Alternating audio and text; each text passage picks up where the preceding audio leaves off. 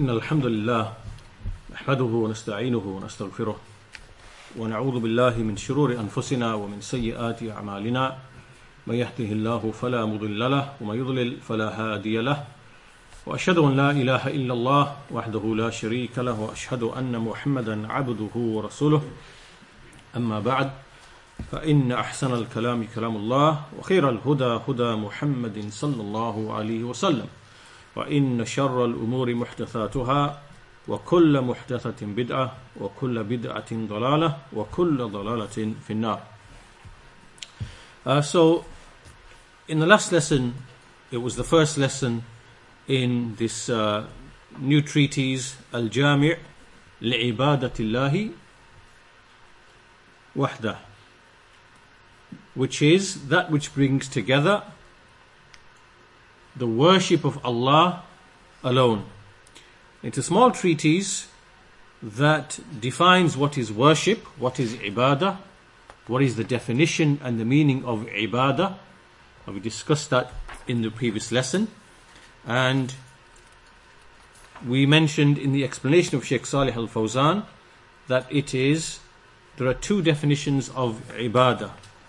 Can anyone remember what they are? Can anybody remember the two definitions of worship?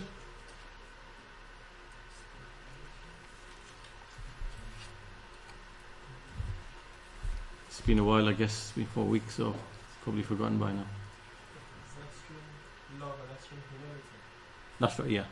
First definition is that you combine the extremity of love with the extremity of submission or humility. You combine these two things together. Without these, without both, it cannot be worship. It cannot be ibadah.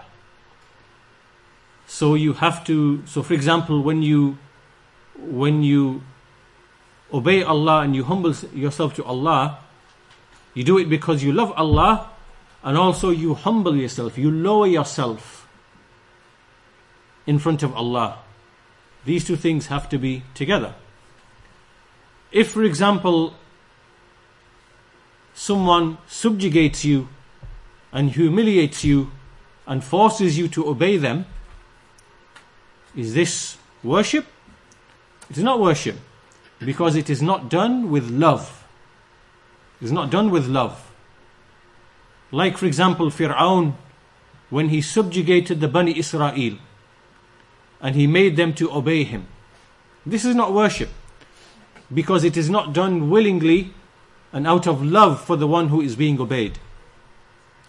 And likewise, if you simply display love, muhabba, hub, and there is no humbling yourself in obedience and lowering yourself, this also is not worship. Because worship entails that you have to obey and submit and humble yourself and lower yourself, be humble. So without these two things, there, can, there cannot be there cannot be worship. So this is one of the definitions, and the second definition that we mentioned, the most popular and you know definition that we that we use is. Can anybody give me that definition? Remember? Everything that Allah loves and peace with. Yeah. It is ibadah is a word that refers to everything that Allah loves and is pleased with, which is yeah, which is both inward and outward statements and actions. Right? So i- ibadah, ibadah, ismun jami'un. It is a comprehensive word. لكل ما يحبه الله ويرضاه for everything that Allah loves or is pleased with. Whether it is the inward or the outward statements and actions. So basically meaning that every action that Allah loves and is pleased with, every statement Allah is loved and pleased with, every belief that you should hold that Allah loves and is pleased with, every feeling of the heart that you should have, that, that you have that Allah loves and is pleased with, that all of this, the ibadah refers to all of that. Refers to all of that. So th- these two definitions we mentioned at the beginning of the previous lesson. And we established that therefore there are forms and types of worship which should be given and directed only to Allah Azza wa Jal. And then we moved on to those specific types of worship. And this is what this treatise is really dealing with. It's dealing with 10, 12 or so forms and types of worship which only belong, which belong only to Allah Azza wa Jal. So the first of those types of worship was ad-du'a, which we discussed in the previous lesson. Ad-du'a, which is invoking Allah, making supplication to Allah. And we mentioned that the word du'a is repeated frequently in the Quran when it talks about the tawheed, when it talks about making worship only for Allah. And we see that in the Quran, the word du'a has been linked with both ibadah and with the word deen. With ibadah and the word deen. So for example, وَقَالَ رَبُّكُمُ ادْعُونِي أَسْتَجِبْ لَكُمْ Your Lord has said, make dua to me. أَسْتَجِبْ لَكُمْ I will respond to you. So at the beginning of the ayah, he commanded, make dua to me.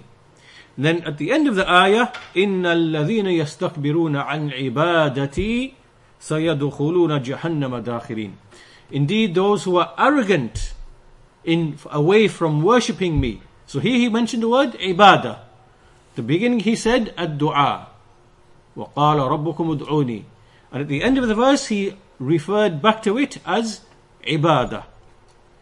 So here we have a connection between dua and ibadah because dua is really the essence of ibadah, as we mentioned. That when you are making dua, it is not just dua. There are many other things that are present with you in your heart at the time that you are making dua. There are certain beliefs that you bring to mind that Allah is the creator, the provider, the sustainer, the one who gives life, takes life, the one who benefits, the one who harms, the one who guides, the one who misguides. All of these things you are calling upon Allah because you, you are acknowledging this. Your heart is holding these beliefs at the time that you are making dua. Likewise, you have feelings of love. You have feelings of hope. Ar-Raja, you are hoping in Allah. You are hoping that He will respond to you. You are making tawakkul upon Allah because dua is from the ways and means. So when we speak of dua, it is not just dua that you're just asking for something. Rather, dua, the, the, the mere action of dua is something that has beneath the surface so many other forms and types of worship which are taking place at the same time. Which is why dua, when you read all of the ayat in the Quran, we see an interchange between dua and ibadah. Ibadah is used in the place of dua. Dua is used in the place of ibadah which shows that dua is, is from the greatest forms of worship. And that's why we see it is used dua ibadah, dua deen, the whole of the deen, the religion. So by way of example, فَدُعُ اللَّهَ مُخْلِصِينَ لَهُ الدِّينَ This is an example where we see the command to make dua connected with the deen, with the word deen. So, dua then is from the greatest forms and types of worship. It is only directed to Allah Azza wa Jal. And we do not call upon the dead, nor do we call upon the amwat, the dead, nor do we call upon the uh, the uh, jamadat. Jamadat are those inanimate things which have no life, like stones, rocks, trees, you know, idols, representations of you know of, of people in the form of idol statues. All of these things are incapable of answering. When you look at the Quran and you see the arguments against making dua to other than Allah, we see there are rational arguments that Allah presents in all of the ayat that you read. From them is that, and so when we speak of uh, those things besides Allah, we are speaking of idols, stones, trees, angels, prophets, the dead, you know, the elements, everything. So we see that the, the Quranic argument is, for example, just to, to summarize, that sometimes we see that the reason given is that they have no control over life and death, benefit and harm. Something that has no control over benefit and harm or life and death, how can you, how can you invoke such a thing or such a being? Right? This is a rational argument presented by Allah Azza to the mushrikeen. Likewise, those who are dead in the graves, they cannot hear. And if they were to hear, then they still wouldn't be able to respond to you. And they have no control over life and death, benefit and harm. And likewise, things that cannot speak and cannot respond in speech, like the idols, for example, as Ibrahim al-Islam uh, said to his people, do you worship that which does not, you know, does not speak or does not return, return speech? Right, so in the Quran there are, there are rational arguments that explain why other than Allah should not be called upon with dua. They cannot rescue you, they cannot help you, they cannot bring benefit to you, they cannot repel harm from you, and so on and so forth. So th- these are the types of verses that we mentioned in the previous lesson, and uh, we finished by saying that how can a person leave dua to Allah, the one who is the creator of the heavens and the earth, the one in whose hands lies benefit and harm, who gives life, takes life, provides, gives provision, and so on and so forth. And then you turn to the dead, the trees, the stones, the one who are not who are not present in your company, the one how can you turn? This is this is the you know where where where is the intellect? And this is the general message of the Quran in this respect. So, this is where we got to in the previous lesson as a quick recap.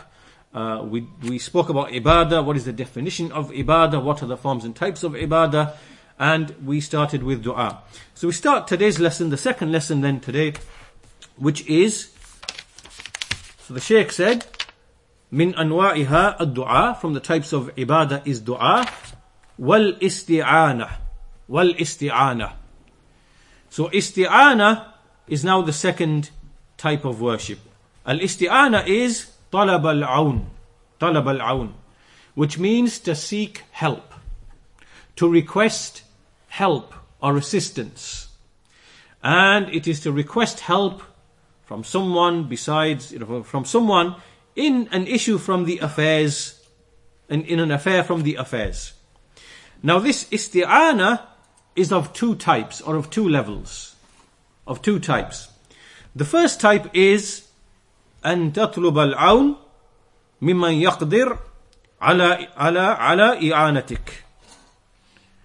That you ask for help from someone who is able to help you in that thing. So you're asking for help from someone who has the ability and the power and the capacity to help you in the thing for which you are asking help. Now this is clearly permissible. This is permissible that the creation, they request help from each other in the affairs in which they have the ability. And the asl, the foundation of this, or, or an example of this in the Quran, وَتَعَاوَنُوا عَلَى الْبِرِّ وَالتَّقْوَى وَلَا تَعَاوَنُوا عَلَى الْإِثْمِ وَالْعُدْوَانِ so seek aid or help or mutually help each other mutually cooperate and help each other in goodness and piety. And do not aid each other in sin and transgression. So this mutual aid between the people in what they are able, have the power to do so, this is something that is good, is beneficial, and for example, if you ask for someone aid in the, in the sense of financial aid, eh, permissible. If you ask someone to, you know, help you physically to, for example, remove your furniture from your house and put it into the truck, this is obviously common sense. This is, this is permissible. To carry something or to help you to build a wall or to help you decorate your house or whatever it is from the affairs of the world or to help you, you know, to to uh, plant your seeds and harvest the, the you know the, the, vegetation or whatever else it might be. All of these things we know that people have the ability and the capacity to help you in all of these affairs, and so this is very very open. So when you request help, as long as the one that you're requesting help from is alive, obviously, and is present in front of you, and the thing that you're asking for help in, he has the ability to do so, then all of this is no doubt, this is clearly clearly permissible. But if, for example, you are sat in your house and you are, you know, wanting to, as I said, remove some furniture, and you think, well, Sheikh so so is, you know, present in, in a town a hundred miles away on the, on the other side of the, the world, in a mosque somewhere, and you ask for help from him, even though we know that if he was there, he'd be able to help you because he has the capacity to help you, but he's a thousand miles away, somewhere else. This is isti'ana now, this is shirk. Because he is, although he's able to do that thing, he's not present to do that thing. And you are assuming, you, you are assuming that he's going to hear you. And that somehow from a thousand miles away he can help you. He can't help you like that. He can help you if he's present physically, he can't help you when he's a, when he's a thousand miles away. So this isti'ana now, this is major shirk. It is major shirk. Because you are, you are operating on the assumption that he can hear you firstly, and he can help you even though he's a thousand miles away in some other location. This now is isti'ana, which is, which is clearly shirk. So, this leads us to the second, uh, second type, obviously, which is the, which leads us into the prohibited type of isti'ana, which we've just explained. Al-isti'ana, the second type, al-isti'ana, بغير الله فيما لا يقدر عليه إلا الله. This now is to seek aid from someone or something besides Allah in which no one has the power except for Allah. So examples. You ask for someone other than Allah to grant you a son. Or for example, to cure an illness. To cure an illness. And when we say cure an illness, we don't mean because you can go to a physician, you can go to, you know, you can take medicine. It's not really the medicine or the physician who is curing you. Because the physician, the doctor, and the medicine are really, they're just the ways and means in the middle. They're just simply using ways and means which Allah has created through which you are healed. The healer is Allah. Allah is the healer. And in between the healing and you is some knowledge, for example, of Allah's creation, or a physician, a doctor who has some knowledge of the cure, and he is simply, he simply uh, dispenses that, that medication or that treatment or that nutrition or whatever it might be. So he is not curing you. He is just a, a medium in between the actual healer, a Shafi, which is Allah Azza and between yourself. Right? So the, the, the healer is always Allah. But what we mean here, that, you know, when, when someone is seeking aid in the cure of a disease, this is like, for example, when someone goes to a tomb or a grave and he has a disease, maybe he has cancer or something, maybe he has some, you know, diabetes, maybe he has some other uh, chronic illness that he cannot get rid of. And he goes to a grave. And he now he seeks aid. He makes isti'ana. I seek your aid in relieving this illness. This now is not the same as taking the ways and means, like when a doctor, for example, prescribes you medicine. Because we know that is from the ways and means in which the creation have power and ability to help you and aid you in curing your disease. Or you go to the hospital, or you have some surgery, or you, whatever else it might be. In this there is qudra. But now when you are going to a tomb or a grave, or even someone who is alive but he's a, he's a thousand miles away, and you invoke him and you, you, you, you, you, you, you, you make isti'ana, you ask him to heal this disease, this now is major shirk. Because that person does not have the ability to, to cure your disease through this particular route. And this particular route is not from the legislated ways and means, rather it is from the greatest type and form of shirk. So, asking, seek, help, uh, seeking for aid in having a son or in offspring when a person is not able to have children because no one can help you in that regard except for Allah Azza wa um, or seeking aid in, in, in cure and other such things which are like this. All of these are sought from Allah Azza wa Jal. The verse in the Quran at the beginning, Surah Al-Fatiha, إِيَّاكَ نَعْبُدُ وَإِيَّاكَ نَسْتَعِينَ This is the foundation which teaches us that isti'ana is only from Allah Azza wa Jal. So first of all we say, إِيَّاكَ نَعْبُدُ إِيَّاكَ نَعْبُدُ So here now this is general. We are speaking of ibadah. We worship you alone. And notice how there is tawheed in this ayah. Because the word, the, the, the order has been reversed. Normally we would say, na'budak, na'buduk, na'buduka. We worship you. But the pronoun has been brought to the front before the, before the verb. And then an emphasis has been added at the beginning. Iyaka. Iyaka na'bud. So this shows that only you alone do we worship. It is a type of, you know, uh, grammatical uh, way of showing emphasis and restriction that only you alone do we worship. إِيَّاكَ نَعْبُدُ وَإِيَّاكَ نَسْتَعِينَ Isti'ana is something which is khas, it is something specific. And ibadah is something which is general. So Allah Azza wa Jal in, the, in this ayah, He mentioned the general first, إِيَّاكَ نَعْبُدُ We worship you alone. And then He mentioned something which is a subset or a part of ibadah, which is more specific. And this is the khas. This is that which is specific. Isti'ana. So isti'ana with Allah Azza wa Jal, uh, it is only through Allah Azza wa Jal and it is in those affairs in which no one else has the power and ability to do. Like, for example, sending down the rain. It's Allah who sends down the rain. So when there is, when, when there is a drought, we don't go to the tombs and the graves and seek aid from those people because they have no power and ability over this. And likewise in creating and bringing about rizq and all of, all of those other affairs which we know only Allah has the power and control over.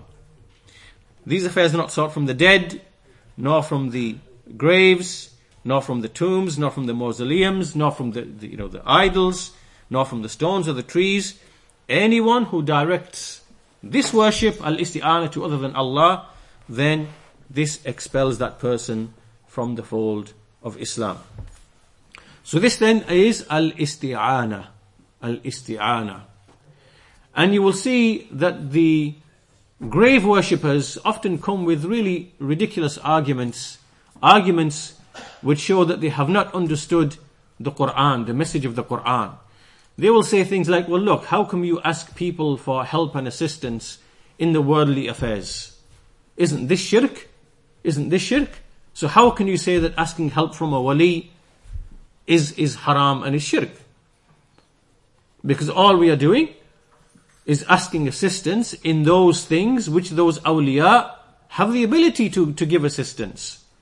And so it shows that this person hasn't really understood the, the very clear message of the Quran, which is very, a common person can read the Quran. He does not need to be a scholar because the message of the Quran in the affairs of Tawheed are so clear and apparent that even the common ignorant person can understand. Yes, as for those affairs which, which to do with the ahkam, the rulings and the affairs of ibadah, and the issues of inheritance and the issues of divorce and the issues of marriage and the issues of you know purification and the issues of all these things yes you need an alim a scholar to derive these rulings but as for the message the essential message of the quran anyone who understands the language of the quran and is just a common person it is so abundant and apparent and very clear and very plain. Worship Allah alone. Do not invoke anyone besides Him. Those besides Him cannot benefit nor harm. They control neither life nor death. All of this is very, very apparent and clear and explicit in the Quran. So, so, so these arguments that these people bring uh, indicates that obviously they are, they are misled and misguided by the evil scholars who bring shubuhat and doubts and you know things of that nature which which veil them and protect them which, uh, which uh, hinder them from actually seeing clearly the actual message of the Quran so this is al-isti'ana Next is al-istighatha. Al-istighatha. What is al-istighatha? Al-istighatha is a type of isti'ana. It is a type of seeking help. However, it is something that is more specific than seeking help. It is seeking help in a specific situation. That situation is where you are in a calamity or hardship or a very severe situation, an emergency, a threatening situation, threatening to your, to your life or to your limb. This is al-istighatha. You are, basically you are asking for rescue. Al-isti'ana is seeking aid. Al-istighatha is seeking rescue in a time of hardship or calamity or difficulty. Right? So al isti'ana is general, al istighatha is very specific. So again, we see Allah Azza wa Jal, He mentions in Surah Al-Anfal, إِذْ تَسْتَغِيثُونَ رَبَّكُمْ فَاسْتَجَابَ لَكُمْ Referring to the believers in a situation of battle, in a situation of hardship, difficulty, calamity. And Allah says, when you sought rescue from your Lord and He responded to you. This is in the battle of Badr when the affair became very difficult upon the Muslimin. They made istighatha to Allah and He aided and He supported them. And so this shows that al istighatha likewise we have to direct this only to Allah Azza And again, the scholars explain that al istighatha is also of two types because al-istighatha, sometimes you can ask for rescue in a difficult situation from a person who is able to help you. For example, you are walking down the street and a group of people come and they try to mug you. So they pin you on the ground, they try to steal your wallet and they beat you and harm you and, and then you cry, you ask for help, you ask for rescue. Right? You know, there's, you know, some people nearby or in a shop or something, you raise your voice and you ask for rescue, ask for help, this is perfectly permissible. Because here now, this is an example where you're seeking rescue in a thing which people have the ability to do. But as for what we see the grave worshippers and people like them doing in times of hardship, in times of difficulty, right? They, they have an accident in some place and then they call out to Sheikh so and so or Wali so and so, you know, who's dead and buried in the graves. And they're asking for rescue. Right? This now, this now is istighatha, which is the great, the, the great, you know, the great shirk. They make istighatha by way of the dead, and they scream and they shout out their names when they're on the land or, you know, on the sea You know, when they, when they, when they face hardship, when they face difficulty, and all of this is an ex- really extreme form of shirk. It is worse, even worse, than the very first mushriks to whom the Messenger of Allah was sent. Because those mushriks, as we read in the Quran, فَإِذَا رَكِبُوا فِي الْفُلْكِ دَعَوُوا اللَّهَ مُخْلِصِينَ لَهُ الدِّينَ They were more intelligent because when they used to go on the sea, in the journeys, and the ocean became rough, and the you know the waves used to come and envelope them and they were tossed side to side and they they were thinking that they were about to be destroyed. Allah they would forget all of their deities on the land because they knew that nothing can really help them in this situation except Allah and they would make istighatha from Allah Azza Oh Allah help us, oh Allah rescue us. Because they knew that no one can, you know, what's an idol going to do? What's a, a, a wali, a dead person in a grave, what's he going to do? Right? So they were intelligent, they knew. And then when they came back to the land after Allah saved them, then they again would commit shirk again. But these people that we see in our time, and they have been present for a number of centuries at least, that in times of hardship, in times of calamity, we see them making dua, making isti'ana, making istighatha to other than Allah Azza wa Jal. In affairs in which only Allah can help. So, we see that this is from the uh, greatest of affairs that you know, which, which entails shirk. So this then is istighatha. Some other scholars, they mention certain conditions. For example, like Sheikh Salih al-Sheikh, he explains, he says that in order for this to be valid, when you make istighatha or, or isti'ana, it has to be made from someone who is living, hay, he has to be hayyun, he has to be hadirun, present in front of you, he has to be sami'un, he can actually hear you, and he has to be adirun. He has to have the ability in that thing in which you are asking him for help or rescue. Right? If any one of these things are not present, this then entails the major shirk. Like, so for example, let's say someone is hay, he's living, he's samir, he can hear, and he is qadir, he has the ability. But he's on the other side of the planet. He's on the other side of the earth somewhere. And then you make isti'ana or istighatha to him. Right? This now is major shirk.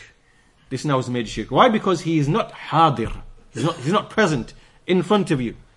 And by making dua to him, by making isti'ana or istighatha, you are assuming that number one, he's hearing you in the same way that Allah can hear you.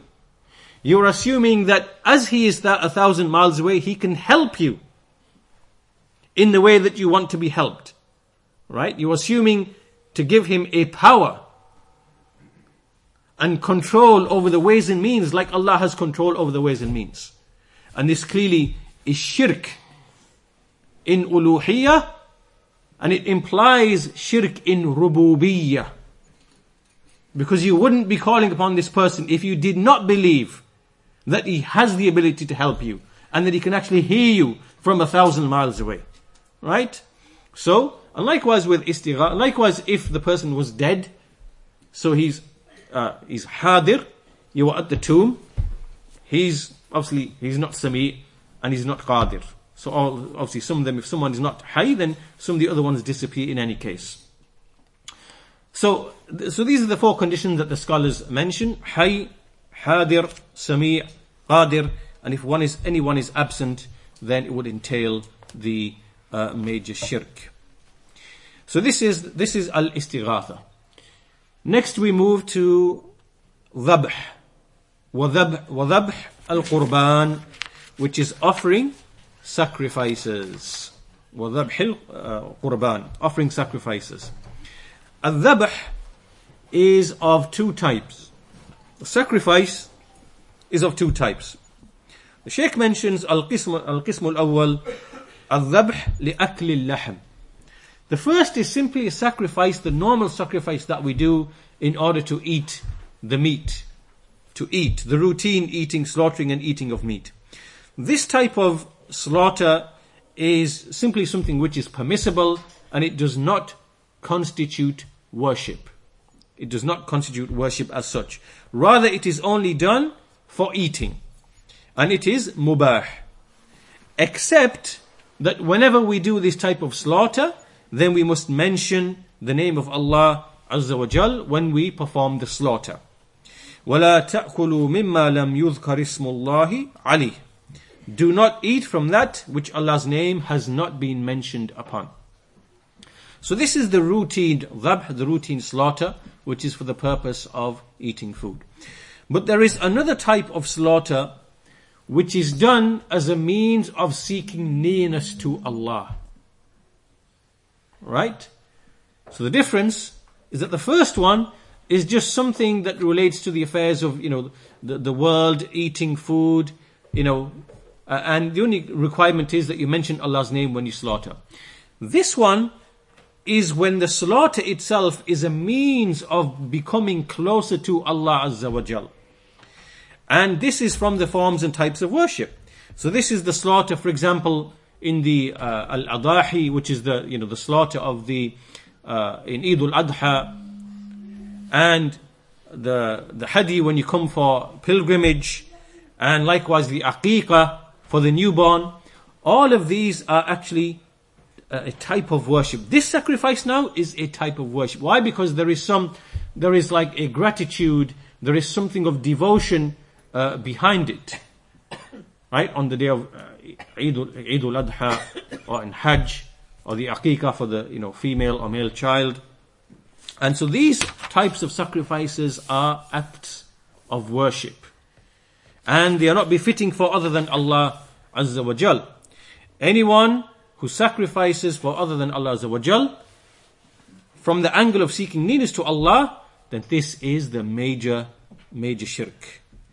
قل إن صلاتي ونسكي ومحياي ومماتي لله رب العالمين Say indeed, my prayer and my sacrifice, my life and my death is for Allah, the Lord of the worlds.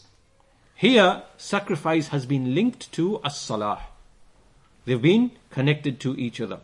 And some of the scholars, they actually go, they explain how and why um, sacrifice is worship.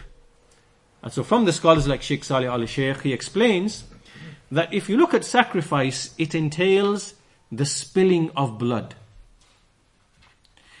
And when you spill blood, who are you spilling blood for? You are spilling blood for the one who put the blood into the animal because blood is a means of life. By the blood itself represents life. Who is the one who put the blood in the animal? It is Allah Azza wa Jal. Allah Azza wa Jal, He gave the animal life by way of this blood. So when you are slaughtering the animal, which literally, eh, which essentially is to spill the blood of the animal, for whom are you spilling it? You are spilling it for Allah Azza wa Jal out of devotion to Allah Azza wa Jal, because you know that He is the one who gave the animal life. So this is the angle from which it is worship and veneration of Allah Azza wa Jal. Hence it is, it, it, it is worship. Likewise the other ayah, فَصَلِّ لِرَبِّكَ وَانْحَرْ So pray to your Lord and sacrifice. See in these two verses, there's a connection between as-salah, prayer, and sacrifice. قُلْ إِنَّ صَلَاتِي وَنُسُكِي وَمَحْيَايَ وَمَمَاتِي لِلَّهِ رَبِّ الْعَالَمِينَ Say my prayer and my sacrifice, my life and my death are for Allah, the Lord of the worlds. فَصَلِّ لِرَبِّكَ وَانْحَرْ And pray to your Lord and sacrifice. As-salah wal-nahar. All of them, they are, they are, they are, they are both connected. So just like it is not permissible for you to pray to other than Allah, it is not permissible for you to sacrifice to other than Allah. With this type of uh, sacrifice which is seeking nearness to Allah Azza wa So therefore, if someone was to sacrifice and devote the sacrifice to the dead, or to a, to a grave, or to a tomb, like what we see from you know the grave worshippers today, then this person becomes a mushrik with the major shirk. We see in the hadith of Ali radiallahu ta'ala anhu that the messenger of Allah he said, La'anallahu man dhabaha لِغَيْرِ اللَّهِ. May Allah curse the one who sacrificed to other than Allah. La'anallahu man la'ana وَالِدَيْهِ. May Allah curse the one who curses his own parents. La'anallah man awa مُحْدِثًا. May Allah curse the one who introduces, you know, who, who introduces something into the affair of Islam. You know, who commits something of oppression or who, and then he, seeks refuge and he, he's given protection by someone when he shouldn't really be given protection. لعن الله من غير منار الأرض May Allah curse the one who altered the boundaries of, of land. Meaning, someone, in terms of the ownership of land, he then goes and changes the boundaries and extends the boundaries. Right? May Allah curse such a person. So the shahid in this hadith, the point of evidence in this hadith is those who sacrifice to other than Allah, like for example they sacrifice to the jinn. You see that, you know, uh, they maybe are suffering from the jinn in one way or another, and they go and sacrifice a chicken in a remote place, in a deserted place, or by a river, and the aim is to please the jinn so that the jinn no longer harm them. This now is major shirk. Because the sacrifice here now is not for Allah Azza wa Jal.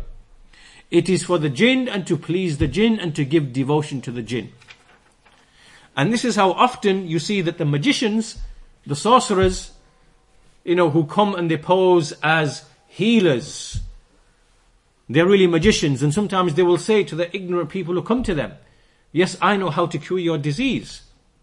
Go to such and such place, take some chickens, sacrifice them, spill the blood, or smear the blood in a certain deserted place on the walls.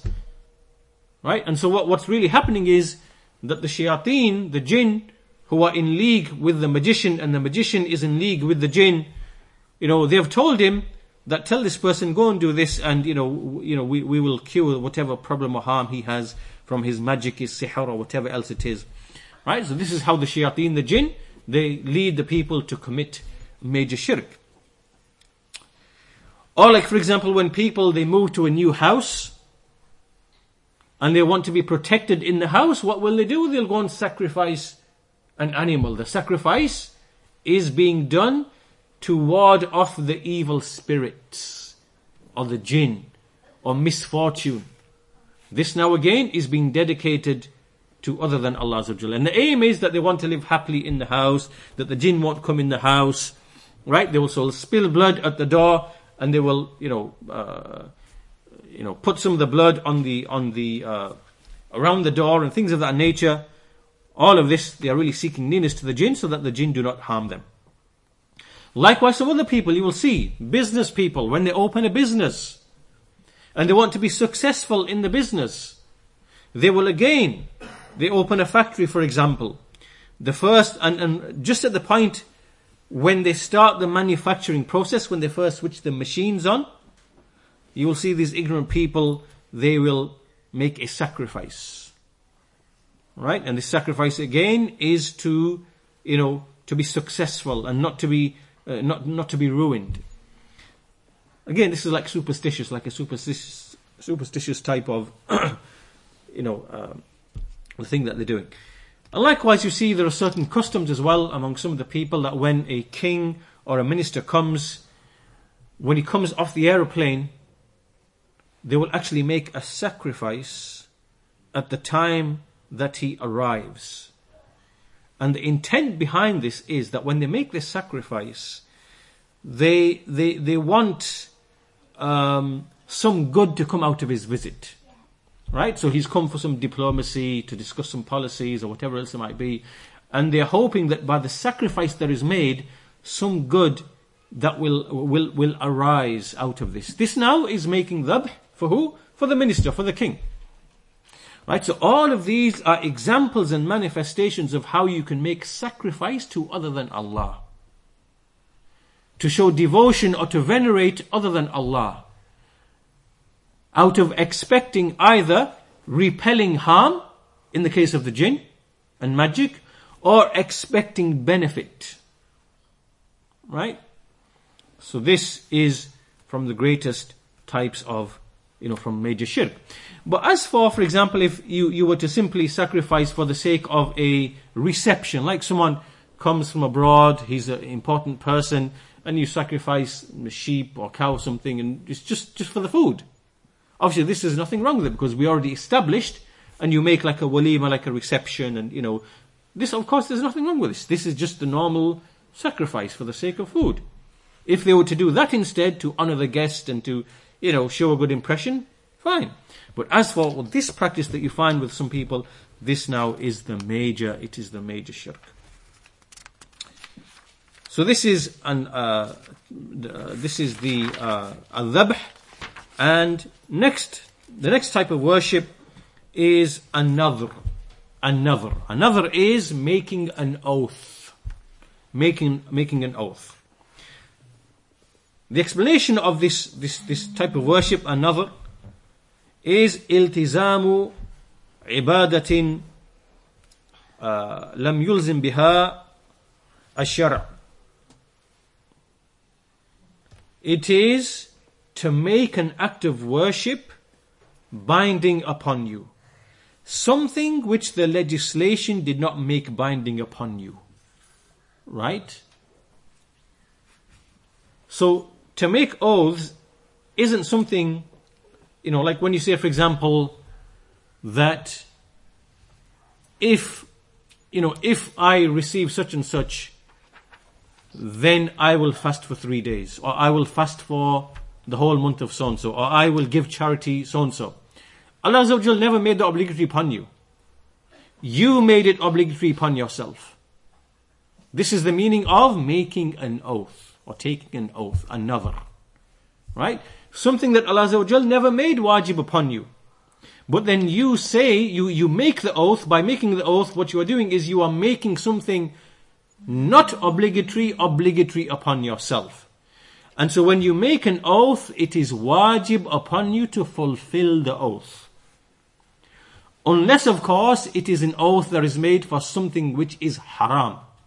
If you make an oath for something which is haram, this obviously it's, it's, it's, it's nullified.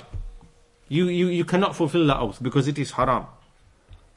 So it is from the types of worship.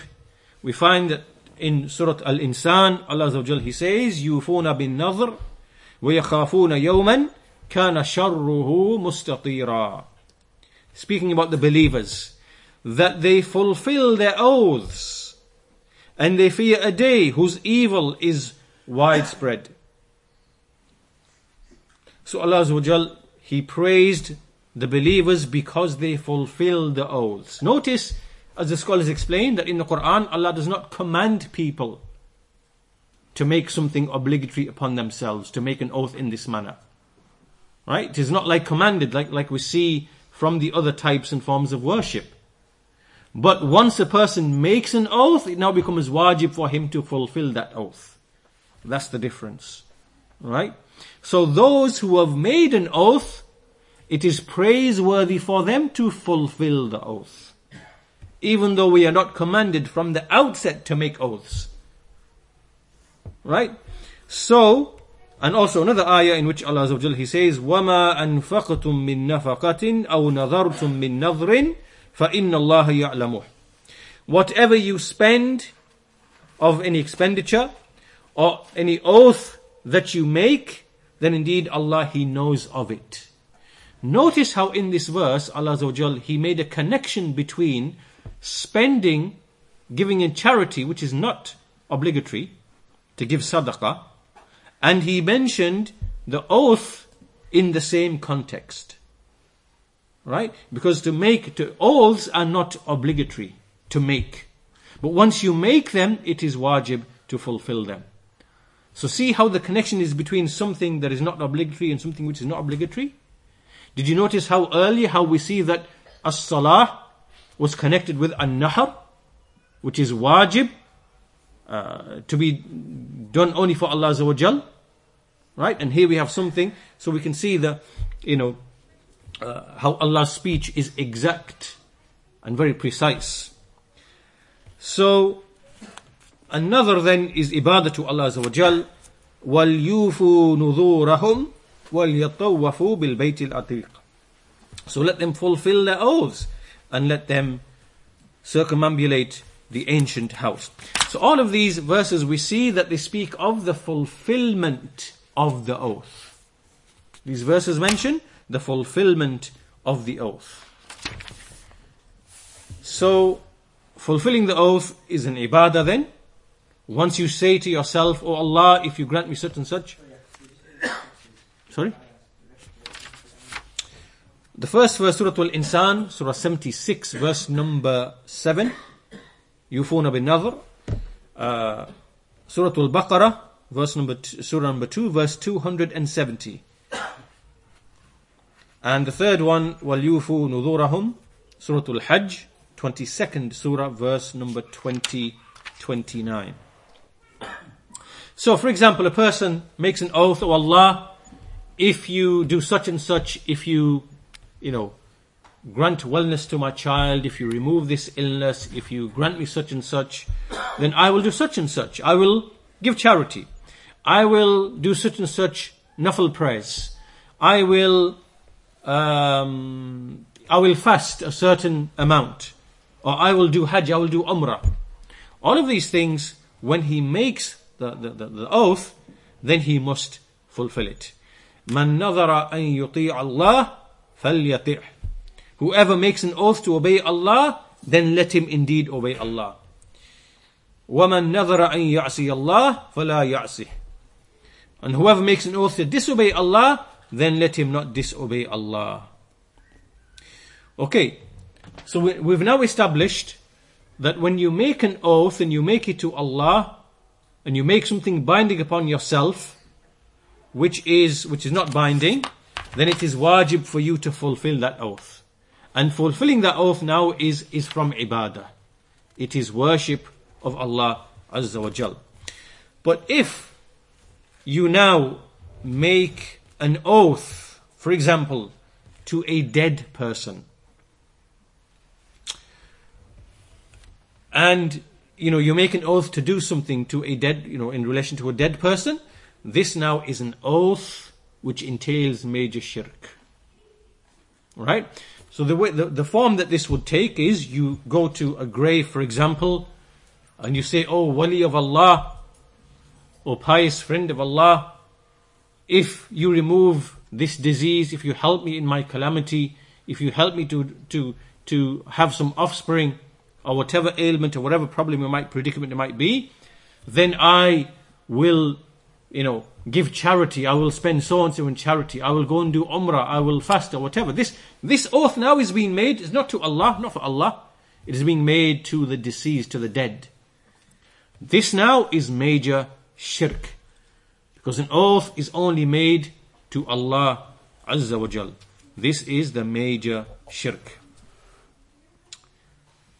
This now leads us to the next form and type of worship, which is al khawf. Al khawf, and we'll finish with this one inshallah ta'ala. So al khawf, al khawf is from the actions of the heart. These, these are feelings that the heart feels and experiences. And it is a type of worship which is qalbiyah. There are numerous types of worship which are only in the heart. There is mahabba, there is love. There is khawf, which is fear. There is raja, which is hope. There is tawakkul, reliance upon Allah. These we shall discuss inshallah ta'ala. But khawf here is the khawf of ibadah.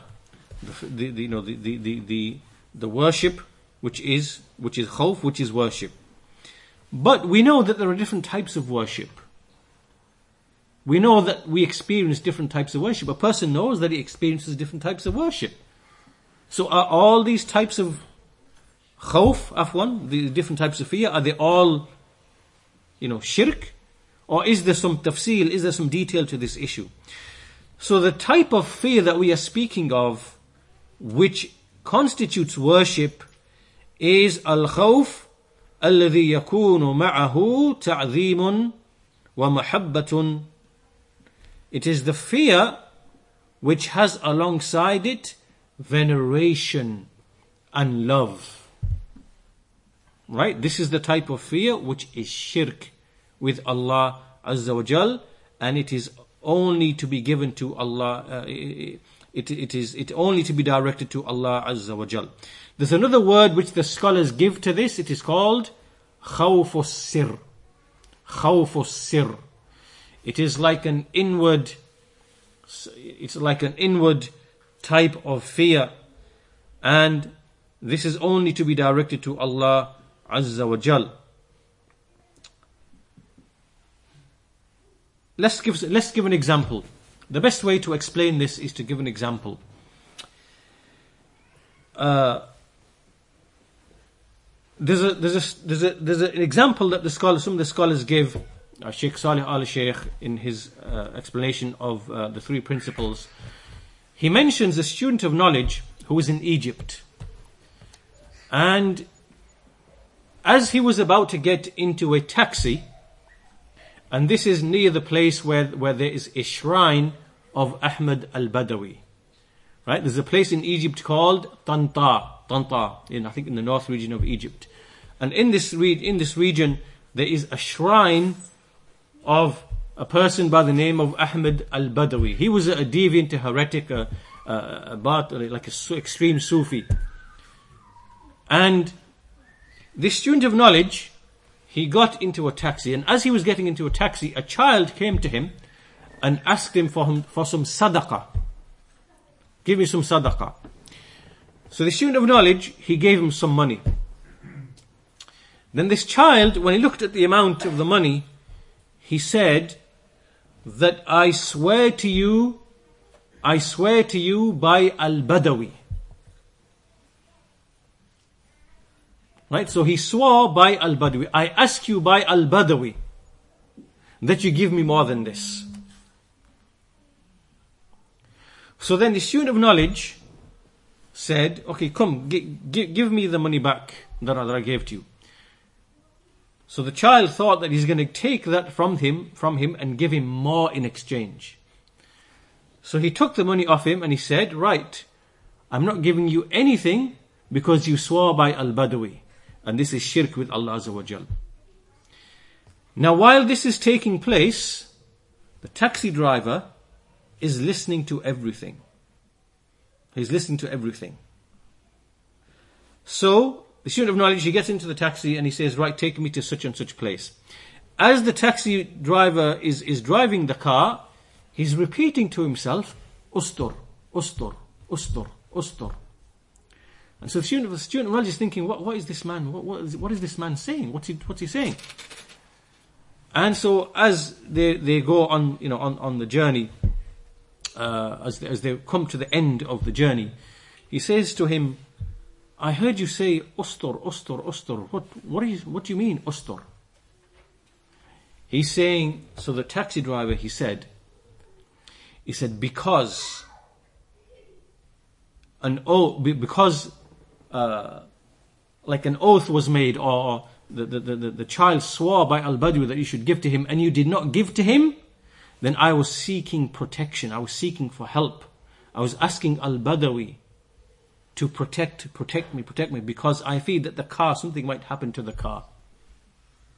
Right? So this fear now, this fear that this taxi driver have had, this is khawf sir. This is khawf which has with it what? Ta'zeem. Right? He's fearing, but this fear has with it also ta'zeem. Because he's venerating Al-Badawi. He's displaying a type of love for Al-Badawi. He's venerating Al-Badawi. This, this ta'zeem involved. This is the khawf sir. This is the khawf which is ibadah. This is the major shirk that takes a person outside the fold of Islam. Now, as for khawf, the khawf which is, which is not like this, the khawf which is tabi'i. Tabi'i. Right? So for example, you fear, you know, from some thugs. Or you fear from a wild animal, a, a poisonous, you know, animal like a, you know, scorpion, for example, or a tiger, for example, or things of that nature. Or you fear an enemy, you fear the enemy in battle. All of these are natural types of fear. These are things which, which bring harm to you in, in the worldly sense. And it is an instinct. It is something instinctual that Allah has put within you. That if you didn't have this fear, if you didn't have this instinct, then you wouldn't take the measures to protect yourself from harm. So to, to, to, to fear naturally, to, to, have this natural type of fear from, you know, from, uh, you know, things like burglary and being uh, beaten up, being mugged, being killed, uh, and all these things which bring, you know, which, which bring harm to you, all of this is a natural type of fear. It does not enter into worship. It is not ibadah. It is something like an instinct that you feel that Allah has put within you as a safety mechanism, which sometimes it becomes expressed in certain situations. And it's there as a, as a means of, you know, to, to, to, to, for you to take measures to protect yourself. This is not ibadah. So these are the two types of khawf that the scholars mention. One which is shirk, which has with it ta'zeem and muhabba, and the other one which is devoid, which is purely, purely natural. There's also another type that really enters into the realm of, which we can add here, which is like a type of minor shirk.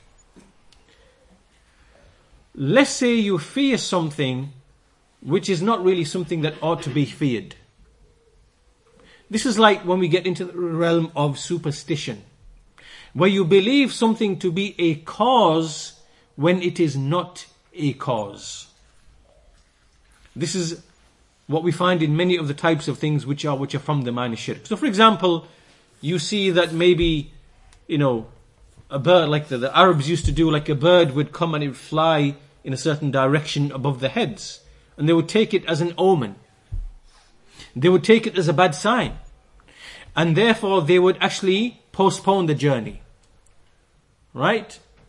So now this is a type of fear on the basis of something which for which there should there's, there's no reason there's, there's no basis between a bird flying towards the left overhead and some calamity. There's, there's, there's no connection between these two things.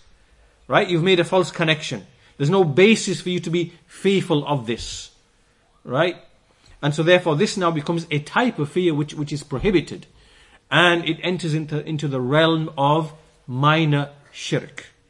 And this is why you will find that in kitab al-tawheed you'll find that towards the, the end of the book there are chapters that deal with things like omens and things of that nature which enter into this type of thing where you where you believe something to be a sabab from the asbab when it actually is not. You, you believe something to be from the causes and effects the ways and means which when it is not from the causes and effects and the ways and means. Right? So that that again is something that is unlawful. It is misplaced fear. But as for the, the fear which is the major shirk, it is that which has with it the ta'zeem, mahabba, it is the khawf of sir that we see where these people have a type of veneration for the awliya where they think something is going to befall them if they are disrespected and, and things of that nature. So this is khawf, and inshallah ta'ala we'll conclude our lesson here today. And we have in front of us numerous other types of worship still. We have ar-raja, hope, at-tawakkul, al-inaba, al-mahabba, al-khashya, الرغبة الرهبة التأله الركوع السجود الخشوع التذلل التعظيم all of these inshallah ta'ala will continue discussing in uh, our next lesson inshallah ta'ala. Alhamdulillahi rabbil alameen wa sallallahu ala nabina muhammad wa ala alihi wa sahbihi ajma'in.